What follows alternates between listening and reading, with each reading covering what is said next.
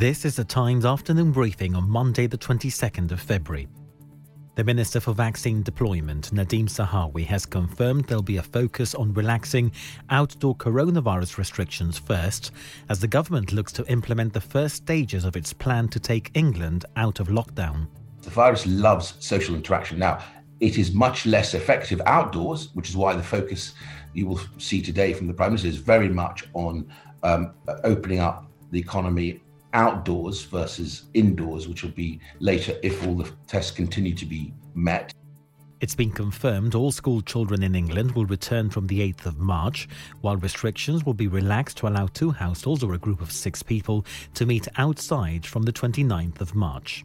The easing of measures is set to take place in a series of stages, with each stage only progressing if four key tests have been met.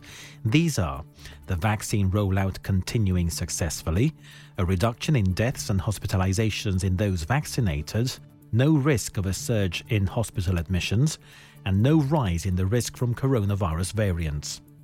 The chair of NERVTAG, Professor Peter Horby, who advises government on new respiratory viruses, has told Times Radio any changes in rules are likely to have to remain flexible. Taking a slow opening up, and I think that's the right thing to do. I think by the summer, many things will be back to normal. But I do think we have to realise that there is a high likelihood of some sort of rebound in the autumn, winter again.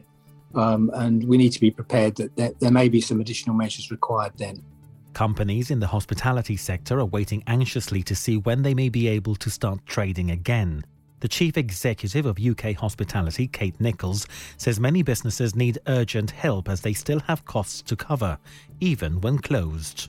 The sector as a whole is hemorrhaging £500 million a month to remain closed. For your average pub, that's about £10,000 a month, a restaurant £20,000 a month, a hotel considerably more because they're bigger premises. So you are looking at a significant cash drain on the business. Just 1 in 5 have enough cash to get through to March. The Queen is to take part in a television special celebrating the Commonwealth, just hours before the Duke and Duchess of Sussex high-profile interview is aired in the United States. The annual Commonwealth Day service at Westminster Abbey has been cancelled, with the royal family featuring instead in a special programme on Sunday the 7th of March. Harry and Meghan's 90-minute interview with Oprah Winfrey is being screened hours later on CBS. It's not known yet when it'll be broadcast in the UK. And the funeral of Captain Sir Tom Moore will be held on Saturday. His family say it'll be a small affair and are urging the public to follow coronavirus restrictions and stay at home. The 100-year-old NHS fundraiser died on the 2nd of February after testing positive for COVID-19.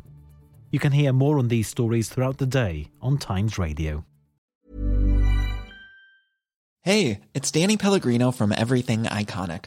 Ready to upgrade your style game without blowing your budget? Check out Quince. They've got all the good stuff, shirts and polos, activewear and fine leather goods, all at 50 to 80% less than other high-end brands. And the best part? They're all about safe, ethical and responsible manufacturing. Get that luxury vibe without the luxury price tag. Hit up quince.com/upgrade for free shipping and 365-day returns on your next order. That's quince.com/upgrade.